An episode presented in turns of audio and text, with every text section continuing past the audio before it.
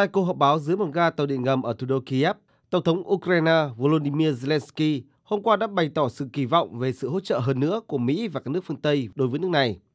Theo ông, nhân chuyến thăm ngày hôm nay của Ngoại trưởng Mỹ Antony Blinken và Bộ trưởng Quốc phòng Mỹ Lloyd Austin, ông sẽ thảo luận chi tiết về số vũ khí Ukraine cần, số lượng và thời điểm giao hàng. Ngoài ra, đã đến lúc bàn về việc đảm bảo an ninh cho Ukraine trong tương lai.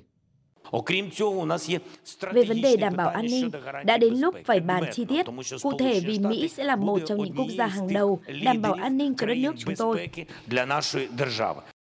Hiện Ukraine đang thảo luận về việc đảm bảo an ninh với các nước đối tác. Theo Tổng thống Zelensky, Mỹ, Anh, Italia và Thổ Nhĩ Kỳ đã bày tỏ sẵn sàng thiết lập một hệ thống bảo trợ an ninh cho Kiev. Ngoài ra, cố vấn của các lãnh đạo các nước Bà Lan, Israel cũng thể hiện sẵn sàng thảo luận về danh sách đảm bảo an ninh cho quốc gia này. Tuy nhiên, Ngoại trưởng Nga Sergei Lavrov hôm qua khẳng định Moscow chưa tiến hành đàm phán với bất cứ bên nào về việc đảm bảo an ninh cho Ukraine.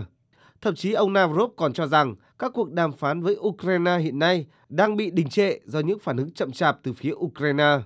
Moscow sẽ không chấp nhận bất kỳ tối hậu thư nào từ Kiev về các cuộc đàm phán giữa hai bên nhằm ám chỉ cảnh báo ngày hôm qua của Tổng thống Zelensky rằng Kiev sẽ ngừng đàm phán nếu lực lượng quân sự Nga đánh bật các tay súng Ukraine ra khỏi thành phố cảng chiến lược Mariupol hay như để xảy ra các cuộc trưng cầu ý dân về việc sát nhập vào Nga tại các vùng Cộng hòa ly khai Donbass.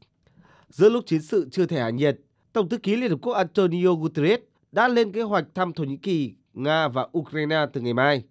Trạng dừng chân đầu tiên của ông chính là Thổ Nhĩ Kỳ, quốc gia trung gian trong các cuộc đàm phán Nga-Ukraine, để nắm bắt về những kết quả đàm phán đã đạt được tính đến thời điểm hiện tại. Theo người phát ngôn của Liên Hợp Quốc, Eri Kaniko, ngày 26 tháng 4, ông Guterres sẽ đến Nga và có lịch trình làm việc với Tổng thống Nga Vladimir Putin. Hiện tại, tất cả những gì chúng tôi có trong chương trình nghị sự là bữa trưa làm việc của Tổng thư ký với Ngoại trưởng Nga, sau đó cùng ngày là với Tổng thống Putin. Như Tổng thư ký đã nói trong thư, hai Tổng thống Nga và Ukraine, ông ấy hy vọng sẽ nói về những gì có thể làm để mang lại hòa bình cho Ukraine và tương lai của chủ nghĩa đa phương, vì cả hai nước đều là thành viên sáng lập của Liên Hợp Quốc.